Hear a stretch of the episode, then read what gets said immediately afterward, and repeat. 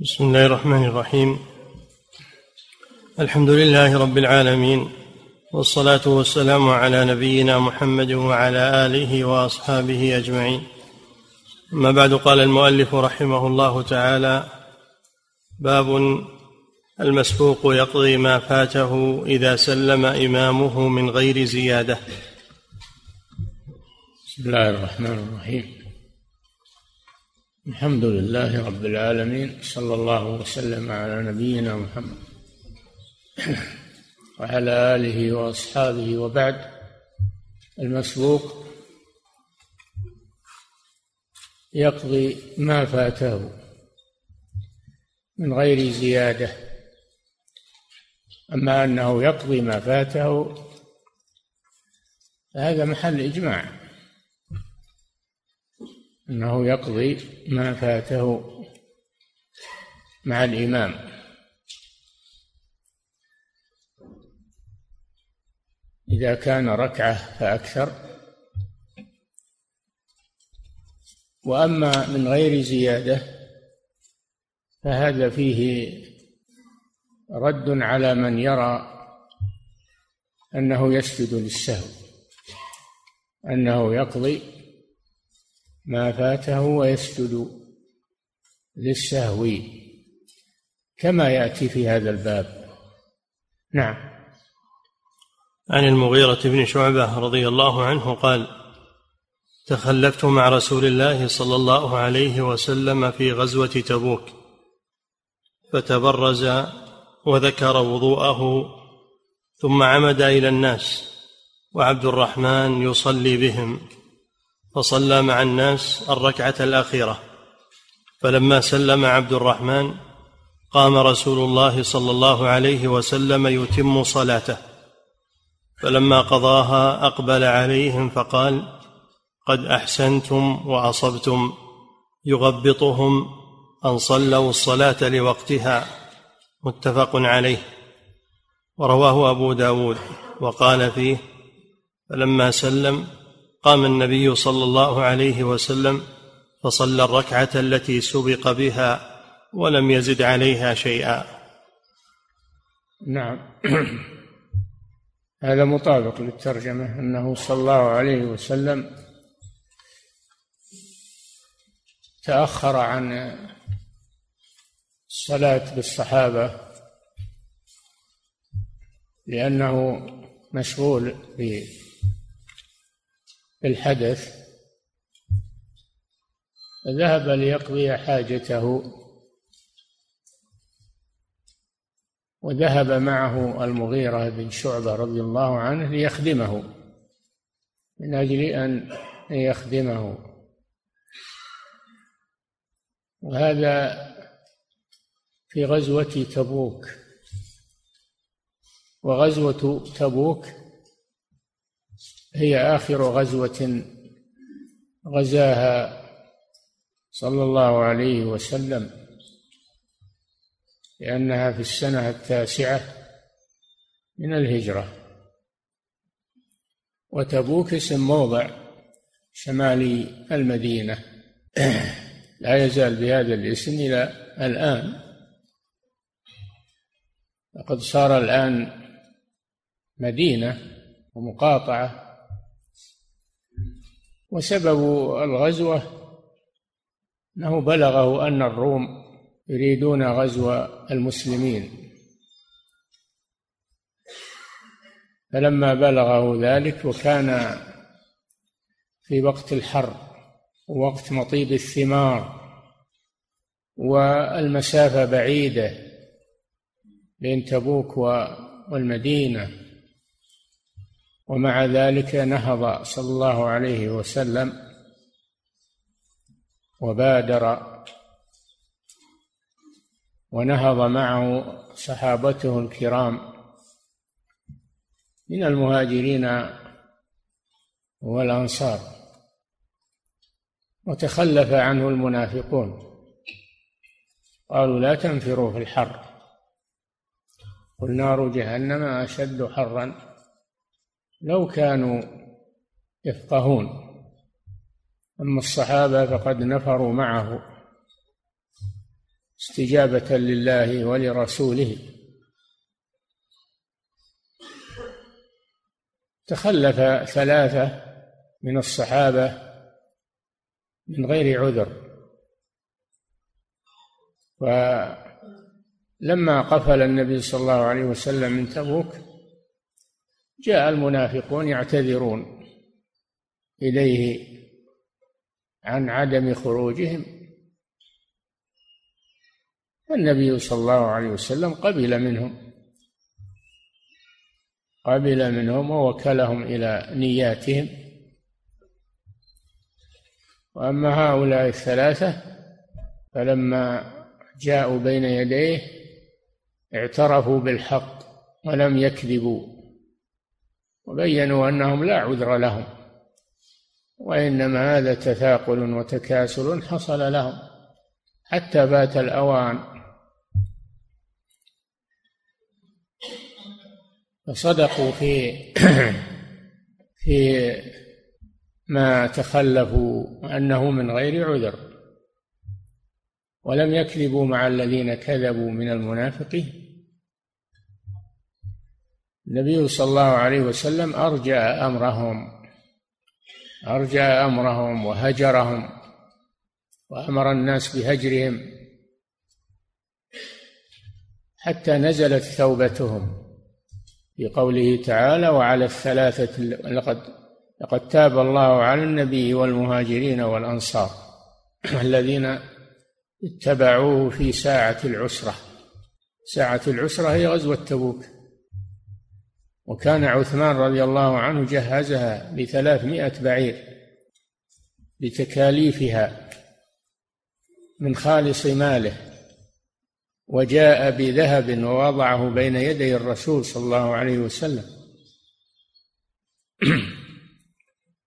هذا من فضائل عثمان رضي الله عنه أنه جهز جيش العسرة.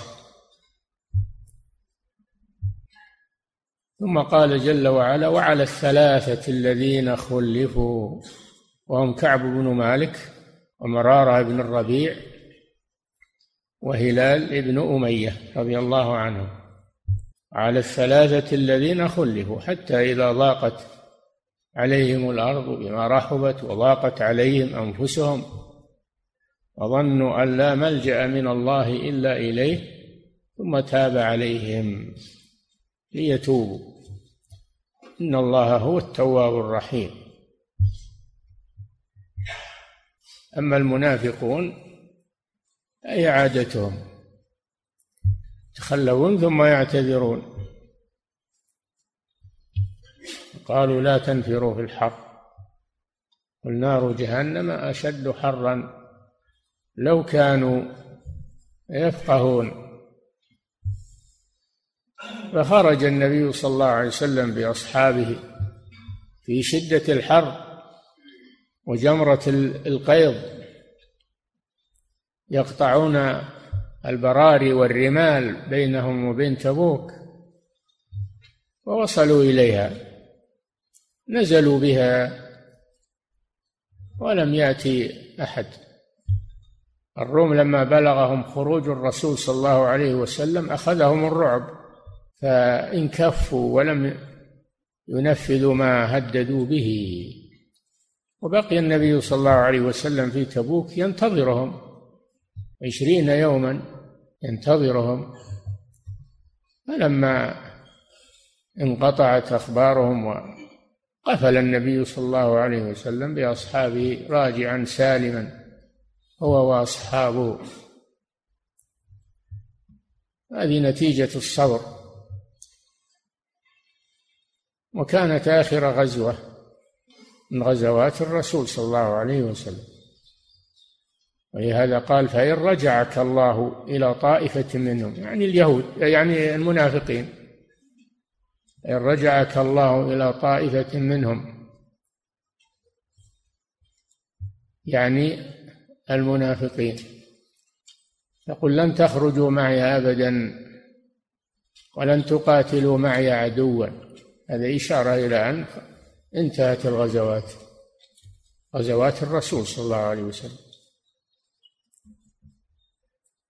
فإن رجعك الله إلى طائفة منهم فاستأذنوك للخروج أقول لن تخرجوا معي أبدا ولن تقاتلوا معي عدوا، إنكم رضيتم بالقعود أول مرة فاقعدوا مع الخالفين، عقوبة لهم. فهذه غزوة تبوك، والنبي صلى الله عليه وسلم فيها وهو نازل في تبوك عرضت له حاجة ذهب من أجلها، وذهب معه المغيرة بن شعبة رضي الله عنه ليخدمه كعادتهم في خدمة الرسول صلى الله عليه وسلم. فلما حضرت الصلاة تأخر الرسول صلى الله عليه وسلم، طلبوا من عبد الرحمن بن عوف رضي الله عنه أن يصلي بالناس، فصلى بالناس في آخر الصلاة لما مضى منها ركعة، وهي صلاة الفجر، لما مضى منها ركعة جاء الرسول صلى الله عليه وسلم فدخل في الصلاة خلف عبد الرحمن بن عوف. إذا قيل لك من هو الصحابي الذي صلى خلفه الرسول صلى الله عليه وسلم فقل هو عبد الرحمن بن عوف رضي الله عنه. فلما سلم قام النبي صلى الله عليه وسلم وأتى بالركعة الباقية. فهذا ما جاء في الترجمة يقضي ما فاته من غير زيادة، ولم يسجد للسهو، بل اكتفى صلى الله عليه وسلم بالإتيان بما بما فاته. نعم.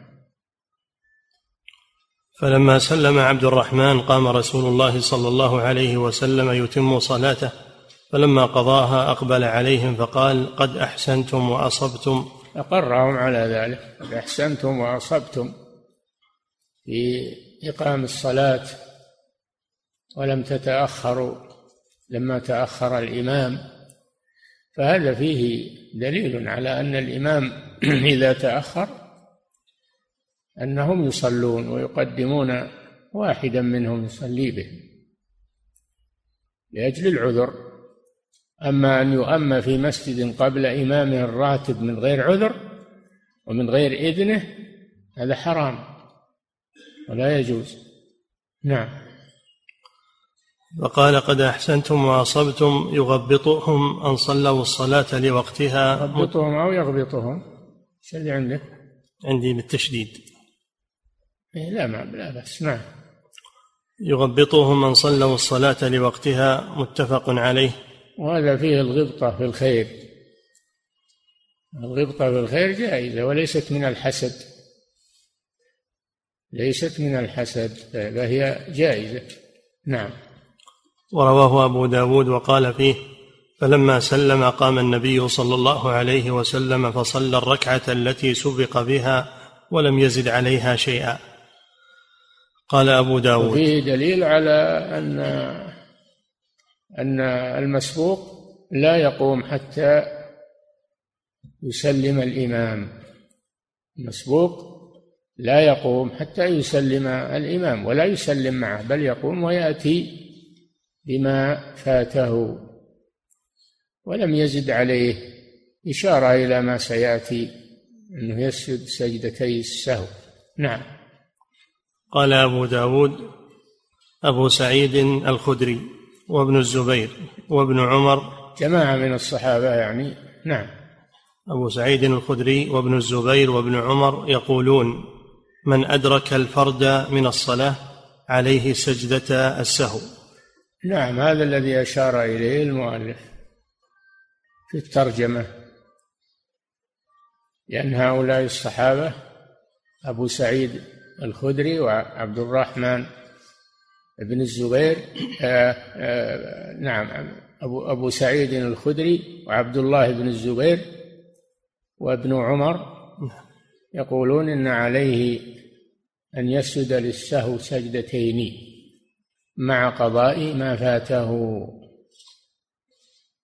الجمهور على أن هذا لا يشرع. نعم. باب من صلى ثم أدرك جماعة فليصلها معهم نافلة. نعم. باب من صلى ثم أدرك جماعة فليصلها معهم نافلة.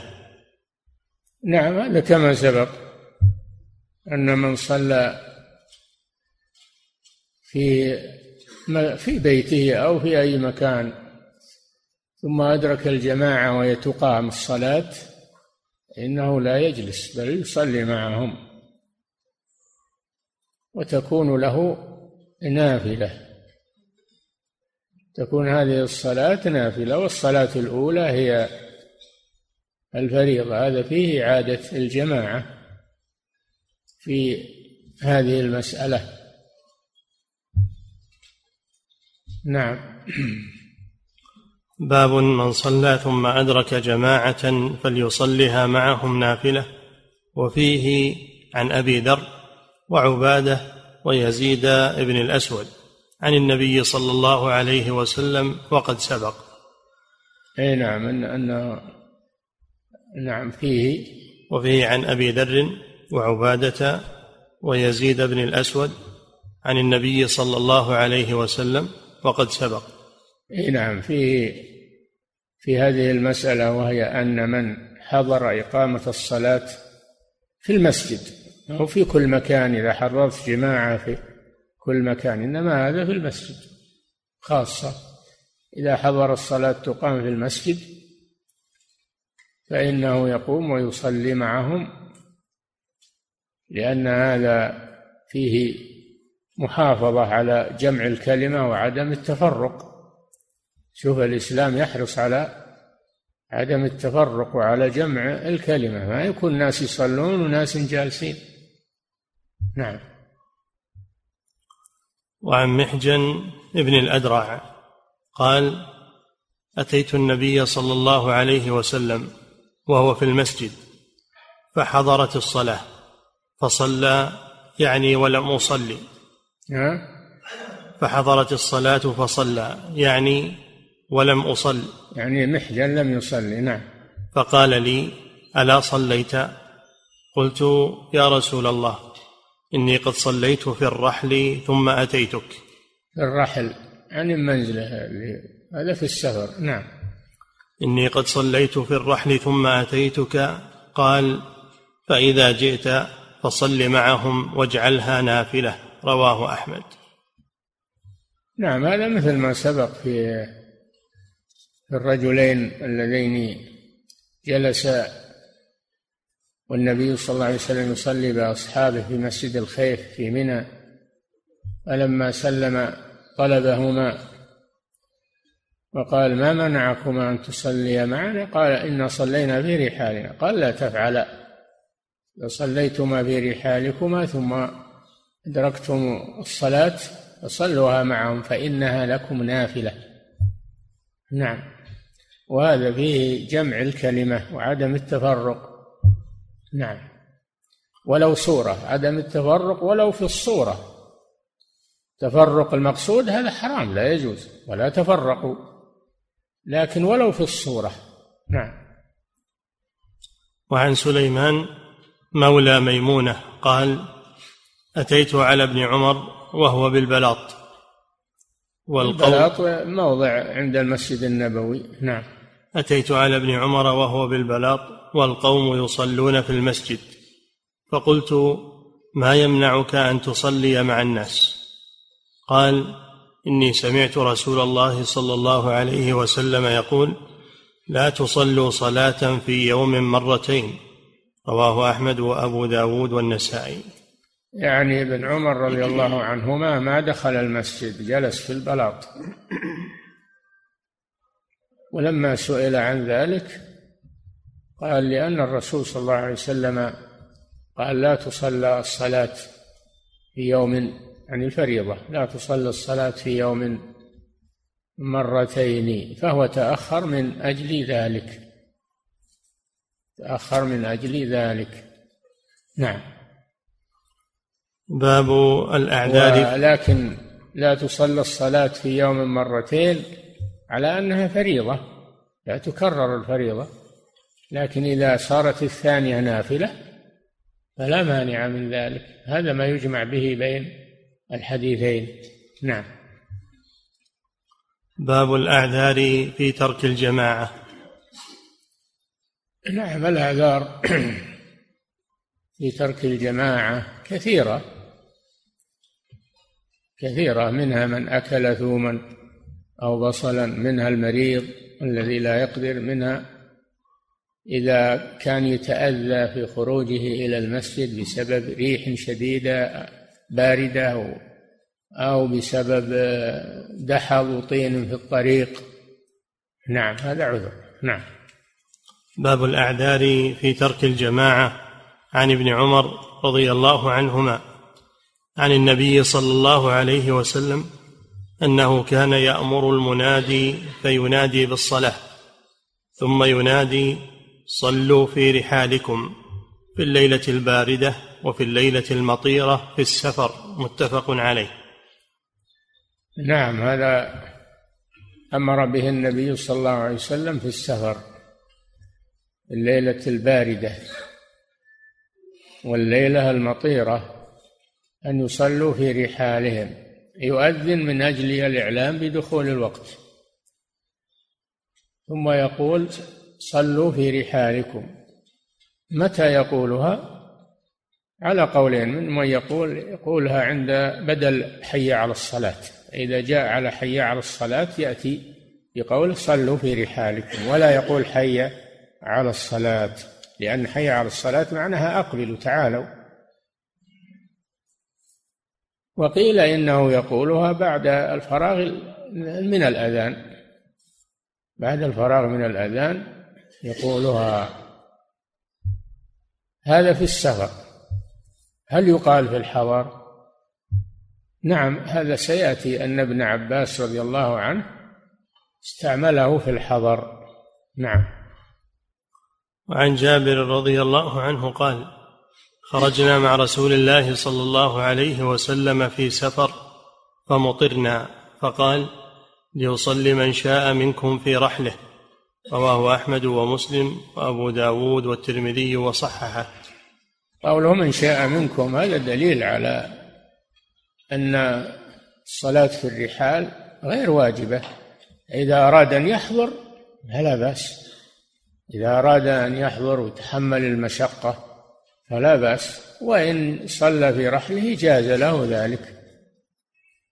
وليس هذا من الواجب أن يصلي في رحله، فهذا يفسر الأمر بقول: صلوا في رحالكم، أن المراد أنه أمر استحباب لا أمر وجوب. نعم. وعن ابن عباس رضي الله عنهما أنه قال لمؤذنه في يوم مطير. هذا في الحضر، ابن عباس استعمله في الحضر أيضا. نعم. وعن ابن عباس رضي الله عنهما أنه قال لمؤذنه في يوم مطير: إذا قلت أشهد أن محمدا رسول الله فلا تقل حي على الصلاة، قل: صلوا في بيوتكم. قال: فكأن الناس استنكروا ذلك، لأن الرسول قاله بالسفر، قال في رحالكم، منازلهم بالسفر. ما في الحضر هذا ما ورد عن الرسول صلى الله عليه وسلم. نعم. قال: فكأن الناس استنكروا ذلك، فقال: لأن الرسول ما فعله في الحضر، استنكروا عليه ذلك. نعم. فقال: أتعجبون من ذا؟ قد فعل ذا من هو خير مني. قال يعني ابن عباس للناس: أتعجبون من ذا؟ نعم. قد فعل ذا من هو خير مني، يعني النبي صلى الله عليه وسلم. إن الجمعة عزمة، وإني كرهت أن أحرجكم فتمشوا في الطين والدحض. متفق عليه. نعم، هذا في صلاة الجمعة، هذه الواقعة في صلاة الجمعة وهم بالمدينة، وكان المطر ينزل فاستعمل الرخصة رضي الله عنه، وأمر مؤذنه أن يقول: صلوا في بيوتكم. يصلونها ظهرا يعني أو بجمعة، يصلونها ظهرا في بيوتهم رفقا بهم. والجمعة عزمة عزمة يعني أن لأن لأن الأوامر على قسمين، عزيمة ورخصة، فالجمعة عزيمة ليست رخصة. ومع هذا ابن عباس استعمل لهم الرخصة محل العزيمة. نعم. ولمسلم أن ابن عباس أمر مؤذنه في يوم جمعة في يوم مطير بنحوه. نعم، هذه القصة في المدينة وفي يوم جمعة. نعم، فصار هذا يجوز في في صلاة الجمعة إذا كان على الإنسان مشقة من المطر أو الدحض والطين، فإنه لا يحضر صلاة الجمعة ويصليها في بيته. نعم. وعن ابن عمر رضي الله عنهما قال: قال النبي صلى الله عليه وسلم: إذا كان أحدكم على الطعام فلا يعجل. هذا من العذر، انتهى من قضية العذر بالمطر والريح الباردة. العذر الثاني مما ذكر هنا حضور الطعام، فإذا حضر الطعام وهو بحاجة إليه أو تتوق نفسه إليه فإنه يأخذ نهمته منه ولا يذهب إلى الصلاة ونفسه متعلقة بالطعام، لأن هذا يشغله عن الخشوع. نعم. وعن ابن عمر رضي الله عنهما قال: قال النبي صلى الله عليه وسلم: إذا كان أحدكم على الطعام فلا يعجل حتى يقضي حاجته منه وإن أقيمت الصلاة. رواه البخاري. وإن أقيمت الصلاة، هذا عذر، لأنه يتأخر من أجل أن يأخذ رغبته من الطعام لئلا يدخل في الصلاة وهو مشوش الفكر.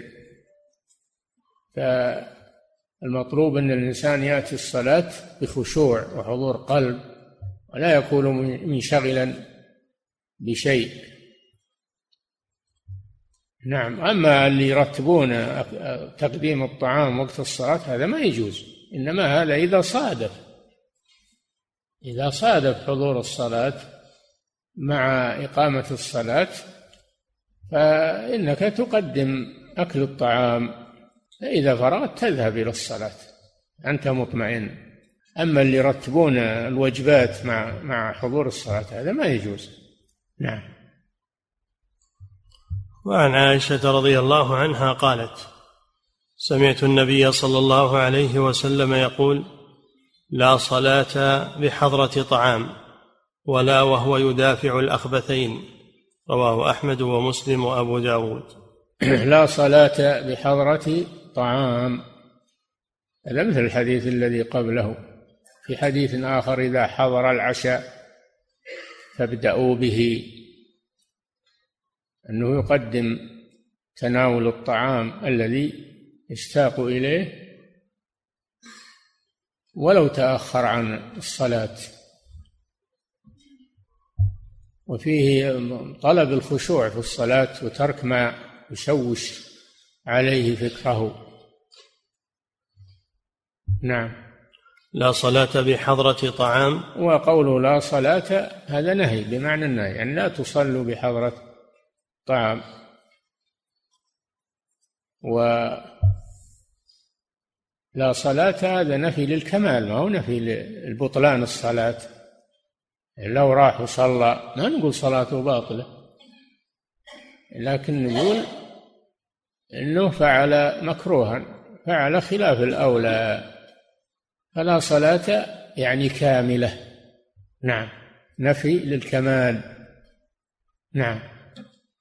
ولا وهو يدافع الأخبثين، العذر الثاني إذا كان يدافع الأخبثين، البول والغائط، لأن هذا يشوش عليه ويشغله تماما عن الصلاة. فإذا أحس بشيء منهما فليتخلى منه، يتفرغ منه ويتوضأ ويصلي على تؤده على طمأنينة. نعم. وعن أبي الدرداء رضي الله عنه قال: من فقه الرجل إقباله على حاجته حتى يقبل على صلاته وقلبه فارغ. إقباله على حاجته يعني من بول أو غائط حتى يقضي حاجته ثم يقبل على الصلاة بقلب فارغ لا يشغله شيء. نعم. من فقه الرجل إقباله على حاجته. والفقه معناه الفهم، الفهم في الدين، هذا هو الفقه. من يرد الله به خيرا يفقهه في الدين. هذا علامة السعادة أن الله رزقه الفقه في دينه والفهم في دينه، هذا هو الفقه. وأما كثرة الحفظ من غير فقه هذا ما يفيد شيئا ولا يعد عالما، إنما الفقيه هو العالم، الفقيه هو العالم، ما هو بالحافظ فقط الذي يحفظ ولا يدري عن معاني ما يحفظ. ولذلك يتأكد على طالب العلم أنه لا يقتصر على طلب العلم من الكتب وحفظها ومطالعتها، بل لا بد أن يأخذ فقهها عن العلماء الذين يبصرونه فيها. أما من يأخذ النصوص ويحفظها ويتعالم عليها هذا مثل اللي يستعمل السلاح وهو لا يحسنه، يمكن يقتل نفسه أو يقتل غيره. لا بد أن أن يتفقه في الأدلة والنصوص على أهل العلم، ربما أنه يفهم، وهذا كثير يفهم فهما خاطئا ولا يعدل له الفهم إلا العلماء. نعم. من فقه الرجل إقباله على حاجته حتى يقبل على صلاته وقلبه فارغ. ذكر. نعم. وقلبه فارغ من من الانشغال بغيرها. نعم. قد أفلح المؤمنون الذين هم في صلاتهم خاشعون وإنها لكبيرة إلا على الخاشعين، الصلاة يعني، وإنها لكبيرة أي الصلاة شاقة إلا على الخاشعين، فإنهم يطمئنون فيها ويفرحون فيها ويسرون بها، حتى إن الرسول صلى الله عليه وسلم كان إذا حزبه أمر فإنه يأمر بلالا فينادي بالصلاة ويقول أرحنا بها، فكان صلى الله عليه وسلم يرتاح في الصلاة، يرتاح فيها، فهي راحة للمسلم. استعينوا بالصبر والصلاة وإنها لكبيرة، أي الصلاة لكبيرة أي شاقة إلا على الخاشعين، فهي سهلة عليهم بل إنهم يتنعمون بها. نعم. حتى يقبل على صلاته وقلبه فارغ، ذكره البخاري في صحيحه. نعم. أبواب الإمامة وصفة الأئمة. نعم. لما كانت الصلاة الجماعة تحتاج إلى إمام يؤم الناس، فإن الإمام له مواصفات يجب أن تتوفر فيه، وهذه الصفات جاءت بها الأحاديث النبوية بما يشترط في الإمام. الإمامة مسؤولية، الإمامة مسؤولية عظيمة تحتاج إلى فقه، تحتاج إلى صفات عظيمة مؤهلات، يحب أمر سهل، أمانة. الإمام ضامن، الإمام ضامن، يضمن صلاة من خلفه، إذا حصل خلل فعليه عليه هذا الخلل. قال صلى الله عليه وسلم: يصلون لكم فإن أساء فإن أحسنوا فلكم ولهم وإن أساءوا فلكم وعليهم. فالإمام ضامن، يجب أنه يحتسب الأجر وأنه يتصف بصفات. أيضا الصلاة تحتاج إلى فقه، ربما يعتريه في الصلاة مشاكل ما يتخلص منها إلا الفقيه العالم بصلاته، تخلص من ما يعرض له من المشاكل. وكم يحصل عند الأئمة من خلل في ذلك ولا يعرفون كيف يتخلصون منه. لا بد أن الإمام يكون صفة تؤهله للإمامة. نعم. أبواب الإمامة وصفة الأئمة. باب: من أحق بالإمامة. من أحق بالإمامة يعني من هو الذي يصلح لها ويقدم فيها على غيره. نعم. أحق هذا دليل على أن فيه منافسة، فينظر من هو الأحق فيقدم. نعم. عن أبي سعيد رضي الله عنه قال: قال رسول الله صلى الله عليه وسلم: إذا كانوا ثلاثة فليؤمهم أحدهم، وأحقهم بالإمامة أقرأهم. رواه أحمد ومسلم والنسائي. إذا كانوا إذا كانوا ثلاثة فليؤمهم أحدهم. نعم. وأحقهم بالإمامة أقرأهم. أقربهم. نعم. أقرأهم. نعم. أقربهم يعني إلى معرفة أحكام الصلاة وما تتطلبه الإمامة. إذا كنتم ثلاثة، أقل الجمع ثلاثة، هذا حديث أنهم ثلاثة، الإمام واثنان خلفه. يأتي في حديث مالك بن الحويرث أنهم اثنان أيضا، الاثنان تنعقد بهم الجماعة، واحد إمام وواحد مأموم. نعم. إذا كانوا ثلاثة فليؤمهم أحدهم، وأحقهم بالإمامة أقرأهم. رواه أحمد ومسلم والنسائي. عن أبي مسعود. والإمام والصلاة الفريضة لا بد لها من الجماعة، تجب لها الجماعة، صلاة الفريضة تجب لها الجماعة، ولا يجوز لهم أن يصلوا متفرقين، بل يجتمعون ويكون لهم إمام يقتدون به. نعم. وعن أبي مسعود عقبة بن عمرو قال: قال رسول الله صلى الله عليه وسلم: يؤم القوم أقرأهم لكتاب الله. نعم. فإن كانوا في القراءة سواء فأعلمهم بالسنة، فإن كانوا في السنة سواء فأقدمهم هجرة، فإن كانوا في الهجرة سواء فأقدمهم سنا. ولا يؤمن الرجل الرجل في سلطانه، ولا يقعد في بيته على تكريمته إلا بإذنه. وفي لفظ: لا يؤمن الرجل الرجل في أهله ولا سلطانه. وفي لفظ: سلما بدل سنا. روى الجميع روى الجميع أحمد ومسلم.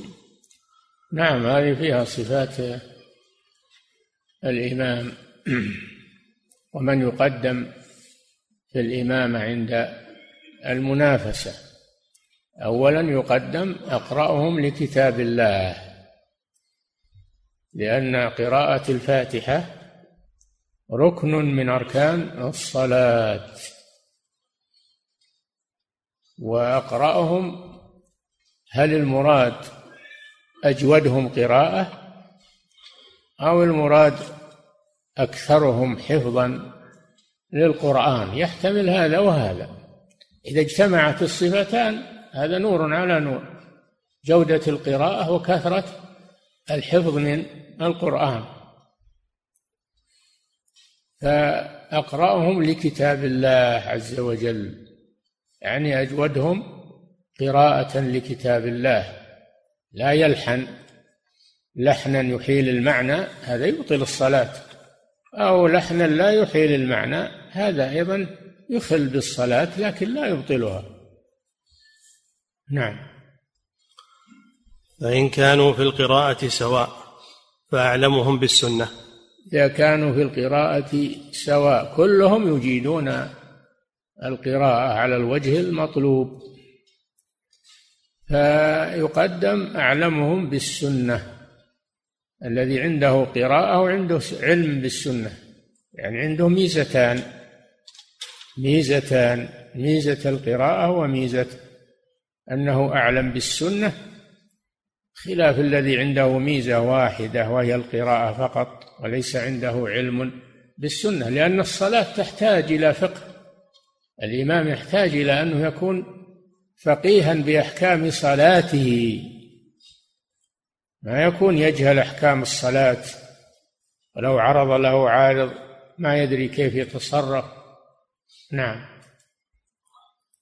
فإن كانوا في السنة سواء فأقدمهم هجرة، إذا كانوا في القراءة وفي السنة سواء فيقدم أقدمهم هجرة، والهجرة معروفة هي الانتقال من بلد الكفر إلى بلد الإسلام فرارا بالدين، ولها فضل عظيم،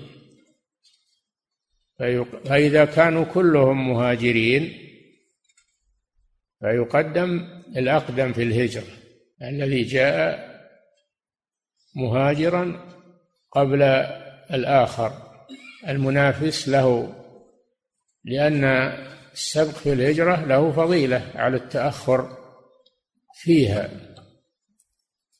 والهجرة كما هو معلوم هي الانتقال من بلد الكفر إلى بلد الإسلام فرارا بالدين، وهذا ما لم ينقطع بفتح مكة، الهجرة باقية إلى أن تقوم الساعة، كما قال صلى الله عليه وسلم لا تنقطع الهجرة، لا تنقطع التوبة لا تنقطع الهجرة حتى تنقطع التوبة، ولا تنقطع التوبة حتى تخرج الشمس من مغربها، فالهجرة إلى بلاد الإسلام باقية. فإذا اجتمع عندنا قارئان فقيهان مهاجران إلى بلاد الإسلام فيقدم السابق بالهجرة، لأن له فضل على المتأخر فيها. نعم.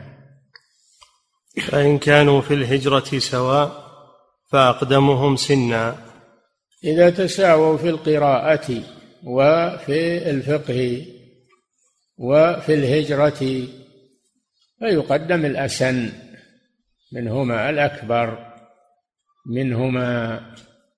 نعم. ولا يؤمن الرجل، وفي رواية سلما، أقدمهم سلما يعني إسلاما، إسلام دخولا في الإسلام، فأقدمهم دخولا في الإسلام يقدم. نعم. ولا يؤمن الرجل الرجل أقدمهم سلما، والسلم هو الإسلام، يا أيها الذين آمنوا ادخلوا في السلم كافة، أي الإسلام بجميع أحكامه، ولا تأخذوا بعضها وتتركوا البعض الآخر منها. نعم. ولا يؤمن الرجل الرجل في سلطانه، يعني هذا فيها من, من أيضا مما يقدم السلطان، الذي له سلطة يقدم على من ليس له سلطة، فالإمام الأعظم إمام المسلمين، ولي الأمراء أمراء الإمام يقدمون، إمام المسجد الراتب يقدم على غيره لأن له سلطة في ولايته. فلا يؤمن الرجل الرجل في سلطانه، يعني في محل سلطته في محل سلطته. نعم. ولا يقعد في بيته على ولا يؤمن ولا يؤمن الرجل الرجل في سلطانه. نعم. ولا يقعد في بيته على تكريمته إلا بإذنه.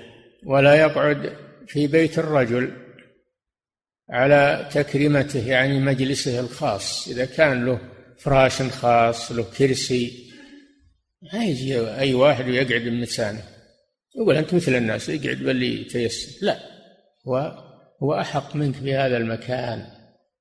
نعم. إلا بإذنه، إلا بإذنه، إذا أذن وأجلسك في مكانه هذه تكرمة، ولا بأس بذلك. نعم. وفي لفظ: لا يؤمن الرجل الرجل في أهله ولا سلطانه. في أهله يعني في بيته، لا يؤمن الرجل الرجل في بيته، حتى صاحب البيت له سلطة فلا يقدم عليه غيره إلا بإذنه في الصلاة. نعم.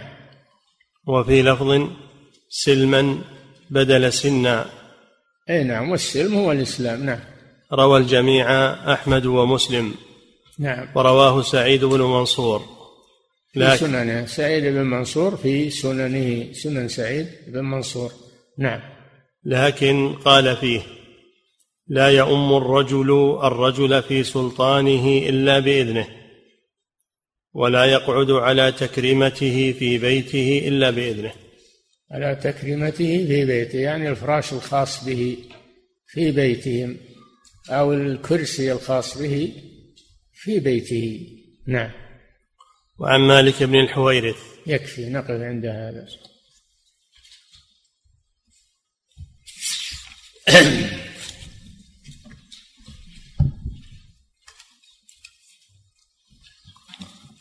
فضيلة الشيخ وفقكم الله، يقول: هل جميع الأعذار التي تبيح ترك الجماعة تبيح الجمع؟ لا، ما تبيح الجمع. ما يبيح الجمع إلا السفر، ولا المرض، ولا المطر، يعني اللي تبيح الجمع. نعم. فضيلة الشيخ وفقكم الله، إذا كان إمام المسجد يسرع إسراعا لا أتمكن معه من فعل الواجبات، فهل يكون هذا عذرا لتركي للجماعة؟ ما تترك الجماعة، تروح المسجد آخر يا أخي، تروح مع إمام يتقن الصلاة إذا أمكن هذا. نعم. أول شيء أول شيء تناصحه، تقول له: تأن في الصلاة يا أخي، ترك مسؤول، وتتلطف معه في هذا، فإن قبل وإلا التمس مسجدا آخر. نعم. فضيلة الشيخ وفقكم الله، يقول: صليت بالجماعة صلاة العصر، وفي الركعة الثالثة تذكرت أنني قد أكلت لحم جزور ولم أتوضأ، فأكملت بهم الصلاة، ثم عدت إلى بيتي وتوضأت وأعدت الصلاة لوحدي، فهل فعلي صحيح؟ لا، ما هو صحيح فعلك، لأنك على غير وضوء، لأن الصحيح أن أكل لحم الجزور ينقض الوضوء، هو ينقض الوضوء. كان يوم أنك فطنت تأخرت وقلت لهم انتظروا، رحت وتوضيت وجيت وكملت، يعني استأنفت بهم، استأنفت الصلاة، أو خلفت واحد وقلت له صل بهم يبدأ الصلاة بهم من جديد إذا تبي تأخرا. أما تصرفك هذا ما هو صحيح. نعم.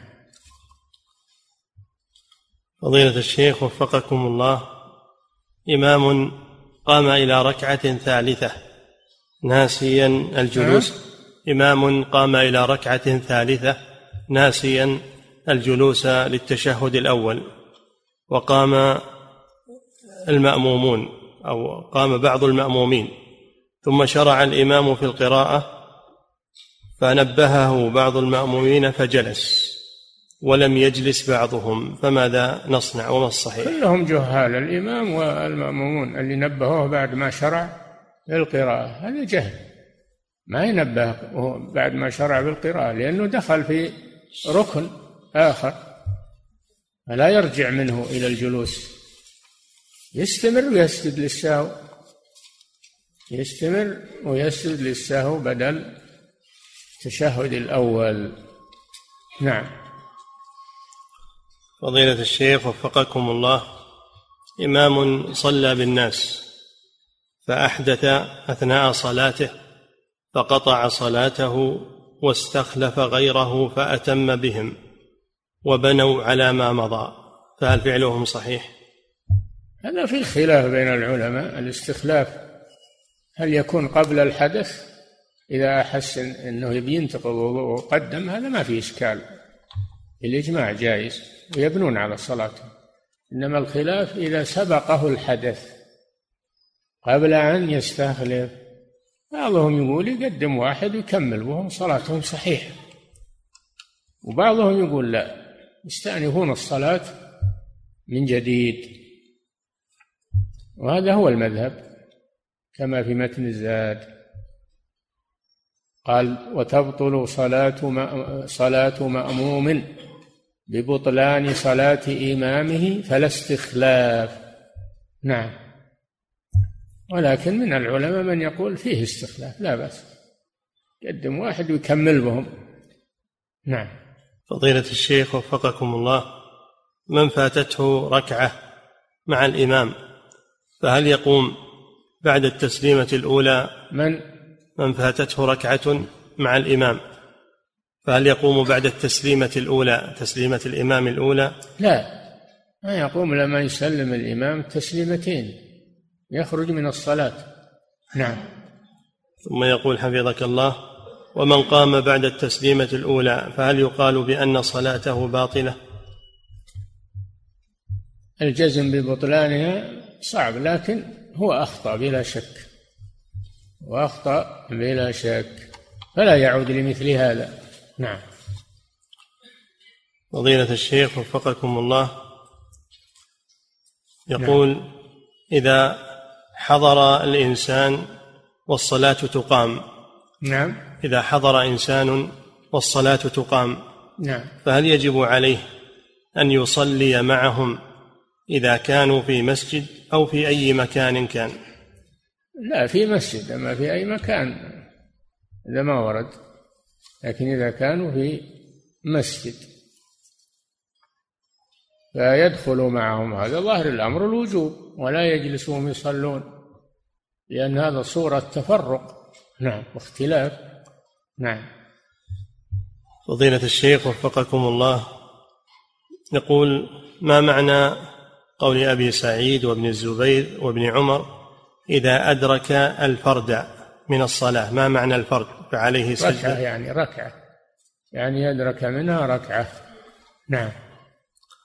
فضيلة الشيخ وفقكم الله، هل الأولى في الحضر أن يقال صلوا في رحالكم أو يجمع بين الصلاتين؟ أيهما أولى؟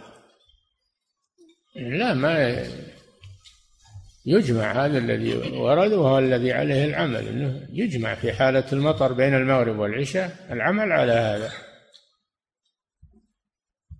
وليس العمل على صلوا في رحالكم في هذه البلاد، ما سمعنا بها. نعم. فلا يشوش على الناس بالمسائل الخلافية التي لا لا لا عمل عليها في البلد. نعم. فضيلة الشيخ وفقكم الله، الجمع بين الظهر والعصر لأجل المطر هل هو جائز؟ هذا يراه بعضهم، لكن ما له معنى، لأن الناس النهار بأعمالهم وبوظائفهم وبأسواقهم وبيعهم وشرائهم، فلا حاجة إلى الجمع، لأنه إنما الجمع في بين المغرب والعشاء، لأن الناس يكتنون في بيوتهم يكتنون في بيوتهم ويستريحون فيها من الخروج. أما الظهر والعصر الناس في أعمالهم وفي أسواقهم وفي وظائفهم، وش فائدة الجمع إذن؟ ولا يعمل بهذا في هذه البلاد، إلى عهد قريب ما كان يجمع بين الظهر والعصر، حتى إن الشيخ محمد بن إبراهيم رحمه الله لما جمع بعض أئمة المساجد بين الظهر والعصر غلظ عليه بالإنكار. نعم. فضيلة الشيخ وفقكم الله، يقول: الواجب أن الإمام وطالب العلم أنه ما يشوش على الناس المسائل الخلافية. إذا كان أهل البلد على قول من الأقوال ليس باطلا، قول ليس باطلا، على قول، فلا يشوش على الناس في هذا. هو لا يعمل به في نفسه بكيفه، لكن يشوش على الناس في المساجد وفي لا. نعم. فضيلة الشيخ وفقكم الله، يقول: أدركتني صلاة الفجر في الطائرة، فإذا وصلت الطائرة إلى مقرها فإن الوقت يخرج، فهل يجوز فإن الوقت يخرج نعم، فهل يجوز لي أن أصلي على الكرسي وأنا في الطائرة؟ هذا فيه تفصيل. إذا كان إذا كانت تجمع إلى ما بعدها، هذه الصلاة تجمع إلى ما بعدها مثل الظهر مع العصر، تنوي جمع التأخير، وإذا نزلت الطائرة تصلي الظهر والعصر جمع تأخير، أو المغرب والعشاء. أما إذا كانت الرحلة طويلة ولا يحصل تنزل في وقت الثانية، ما تنزل في وقت الثانية، صل في الطائرة على أي حال تيسر لك، صل على أي حال تيسر لك. اتقوا الله ما استطعتم ولا تترك الصلاة. نعم. فضيلة الشيخ وفقكم الله، يقول: إذا قال المؤذن صلوا في رحالكم مكان حي على الصلاة، فهل ينادي بعدها بحي على الفلاح؟ إيه, إيه نعم، حي على الفلاح ما, ما تترك، لأنها من جملة ألفاظ الأذان ولا داعي لتركها. نعم. فضيلة الشيخ وفقكم الله، قوله صلوا في رحالكم، هل تقال بالعربية فقط كألفاظ الأذان؟ فإذا كان أهل بلدي لا يعرفون العربية، فهل يجوز لي أن أقولها بلغتهم؟ طيب، والأذان هم يعرفون معناه، هي من الأذان، هي صارت من ألفاظ الأذان، والأذان يؤدى باللغة العربية وهم يعرفون. لو ما كانوا يعرفون المعنى يعرفون المقصود، إن, إن هذا إعلام بدخول الوقت. نعم. فضيلة الشيخ وفقكم الله، إذا صلى وهو يدافع الأخبثين، هل يأثم بذلك وصلاته صحيحة؟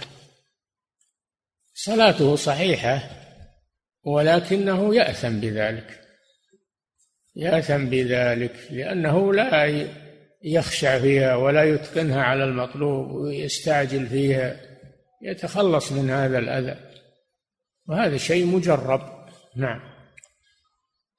فضيلة الشيخ وفقكم الله، هل التعب الشديد والنعاس الشديد يكون عذرا في ترك الجماعة؟ نعم. لا، التعب الشديد نعم، إذا كان تعب شديد ما يشق عليه الذهاب إلى المسجد فهو عذر، أو نعاس شديد أيضا هذا عذر، يصلي وينام الحمد لله.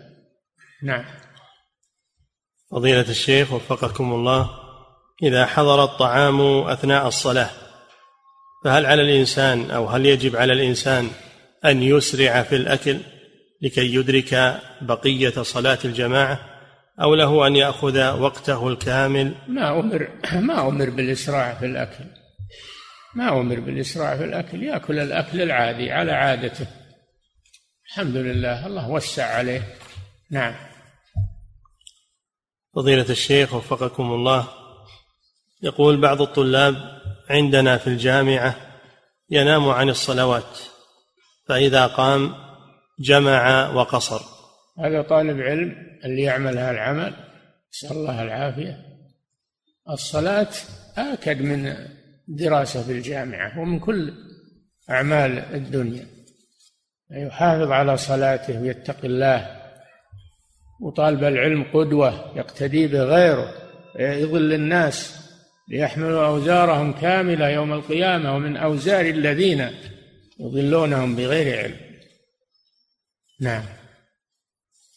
ولا تصح صلاته بالصورة هذه، ما تصح، يجمعها في وقت واحد.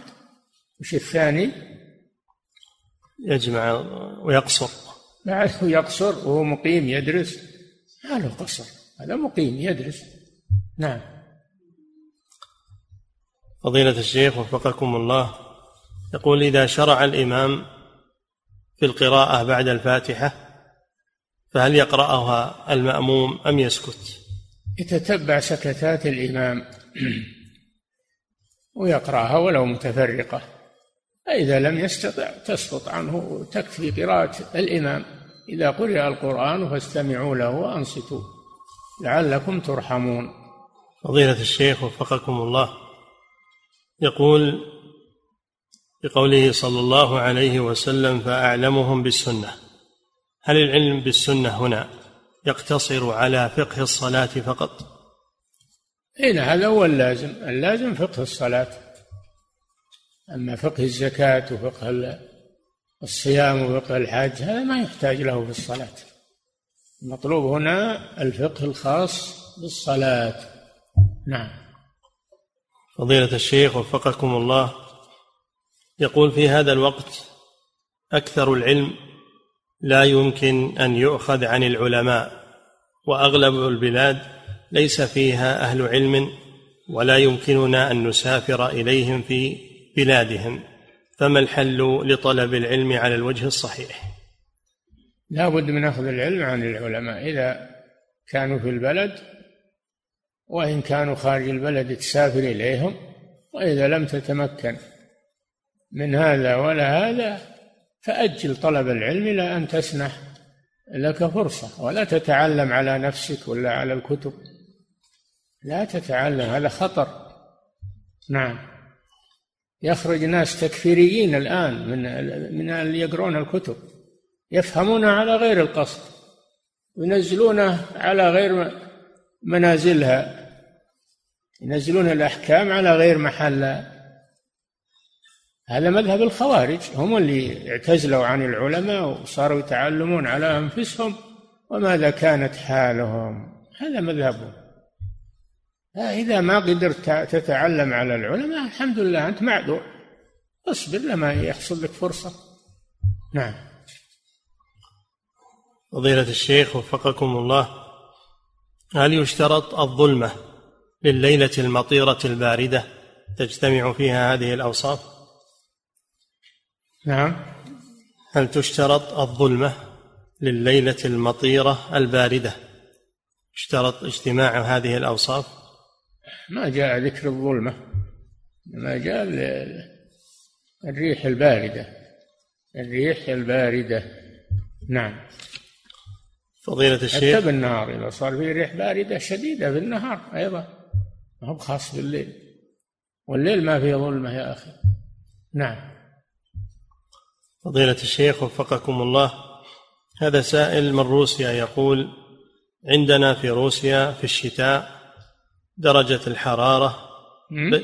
يقول عندنا في روسيا في فصل الشتاء درجة الحرارة بين عشرين وخمس وعشرين تحت الصفر، وفي أسبوع تأتي إلى خمس وثلاثين درجة تحت الصفر، فهل نستطيع أن نصلي في رحالنا وبيوتنا في هذه الحال؟ نعم. خمس وثلاثين تحت الصفر هذا ما ما تستطيع تحرك فيها، صل صل في بيتك، في, في محل الدفء في بيتك. الحمد لله الدين يسر ولله الحمد، لا يكلف الله نفسا إلا وسعها. إحنا عندنا إذا وصلت إلى درجة الصفر ما نستطيع التحرك، شلون أربعين تحت الصفر. نعم. فضيلة الشيخ وفقكم الله، في شهر رمضان هل الإفطار بعد أذان المغرب يكون عذرا للتأخر عن الجماعة أحيانا، أم أن الإنسان عليه أن يقتصر على تمرة ثم يذهب إلى الصلاة وهو لا زال جائعا؟ في فرق بين الإفطار والعشاء. الإفطار يكفي فيه تمرة كاسمة أو ثلاث تمرات كما كان النبي صلى الله عليه وسلم يفعل، ثلاث تمرات وكاسمة تمشي للصلاة. العشاء بعد الصلاة، ففي فرق بين الإفطار والعشاء. الناس الآن خلوا الإفطار هو العشاء، هذا ما يصلح ولا يجتمع هذا مع الصلاة. نعم.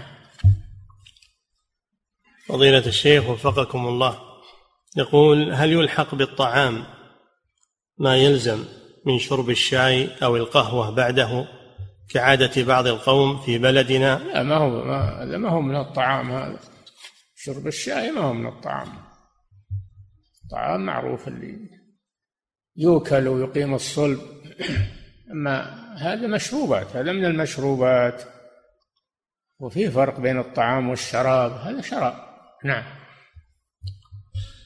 فضيلة الشيخ وفقكم الله، هذا سائل يقول إنه مصاب بسلس البول، ويقول عندما يتبول يستمر معه تساقط البول أكثر من ثلاث ساعات، أحيانا أصلي يقول وأنا حاق لكي أصلي وأنا على طهارة تامة، فهل فعلي هذا حسن أم علي أن أقضي حاجتي ثم أصلي؟ فعلك هذا ليس حسنا، هذا منهي عنه، لا يصلي وهو يدافعه الأخبثان البول والغائط. تبول وإذا انقطع البول فاستنجي وضع شيء على الذكر، ضع عليه حائل ثم توضأ وصل. ولو ولو نزل منك بول وأنت تصلي ما تستطيع أكثر من هذا، قال تعالى: فاتقوا الله ما استطعتم. نعم. فضيلة الشيخ وفقكم الله، يقول: إذا كنت في سفر وأردت أداء صلاة الفريضة، نعم، إذا كنت في سفر ودخلت المسجد لأداء صلاة الفريضة فوجدت إماما من العوام كان حليقا مسبلا لثوبه، فهل الأفضل في حقي أن أدخل معه وهو على هذه الحال، أو أذهب إلى مسجد آخر، أو أنتظر حتى يسلم؟ ما دام أنه مسلم، ما دام أنه مسلم صل وراه له عاصي، هذا اختيار، تقديم الناس له حالة الاختيار ما يقدمونه. أما إذا كان يصلي بالفعل ويصلون الناس خلفه، فصل معهم يا أخي وهو مسلم تصح صلاته. إنما ما يختار للإمامة إنسان بهذه الصورة، هذا عند الاختيار. أما الآن ما أنت أمام أمر واقع، ما هو اختيار، تترك الصلاة صلي لحالك والجماعة موجودة، لا، صل معهم والحمد لله. نعم.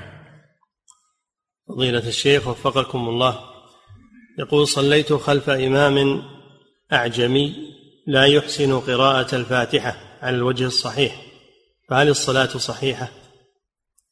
إذا كنت أنك عارف أنه أعجمي ولا يحسن الفاتحة لا تصلي معه، ما تصح صلاتك.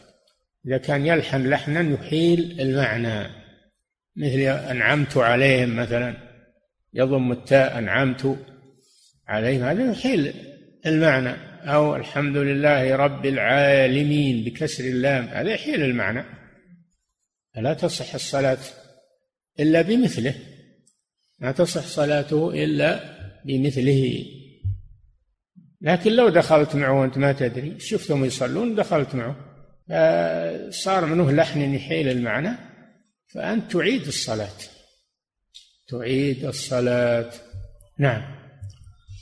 فضيلة الشيخ وفقكم الله، بقوله صلى الله عليه وسلم: يؤم القوم أقرأهم لكتاب الله، يقول: ما الراجح في أقرأهم أو في أقرأهم، هل هو الأحفظ أو الأجود قراءة؟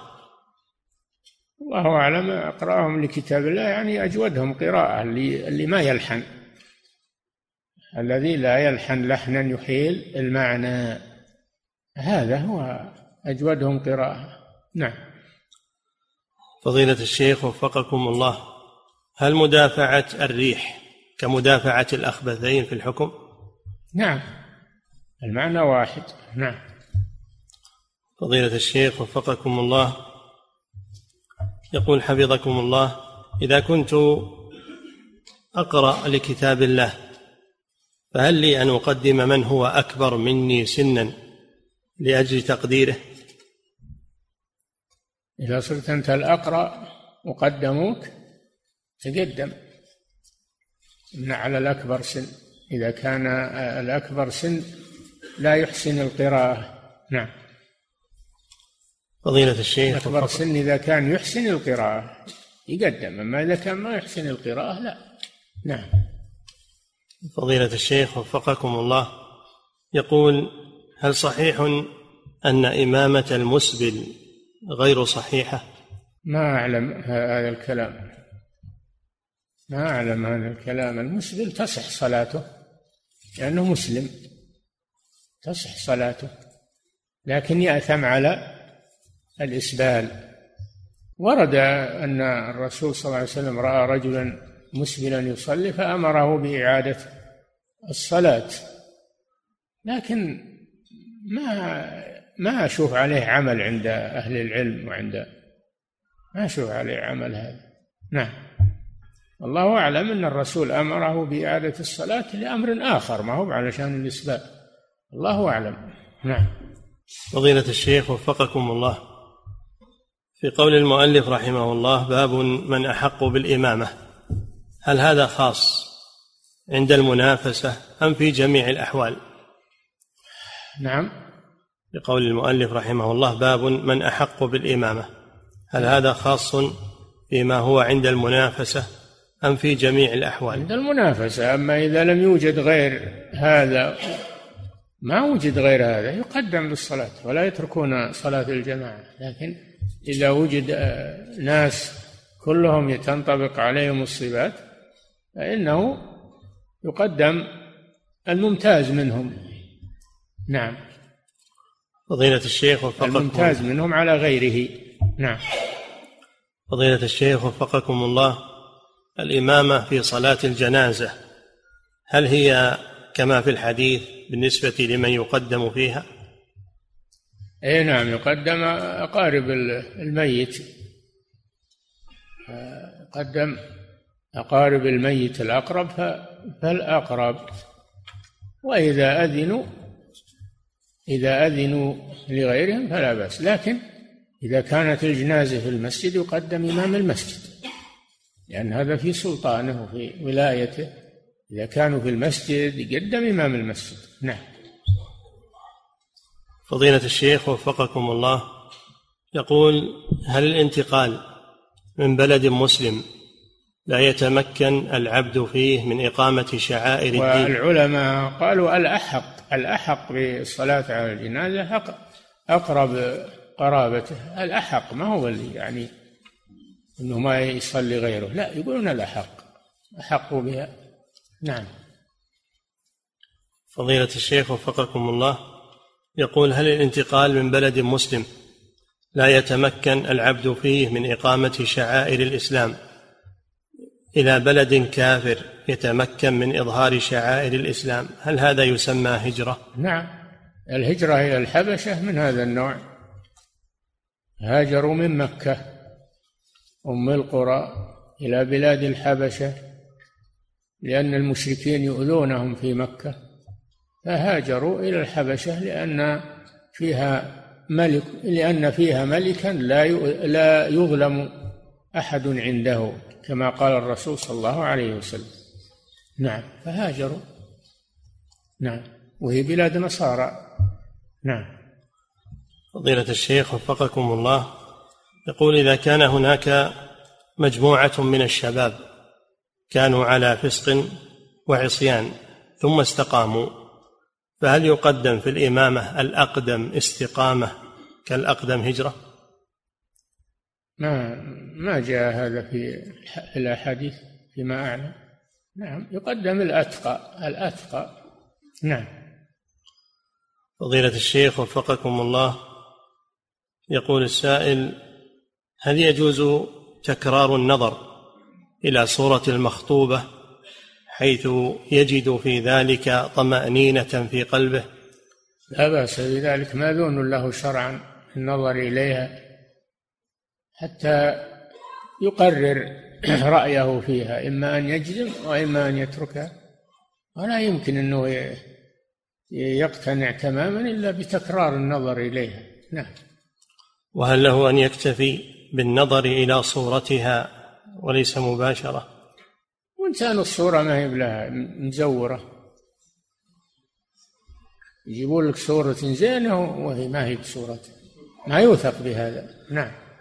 فضيلة الشيخ وفقكم الله، في الشبكة العنكبوتية الانترنت هل يجوز للخاطب أن ينظر إلى امرأته أو ينظر إلى المخطوب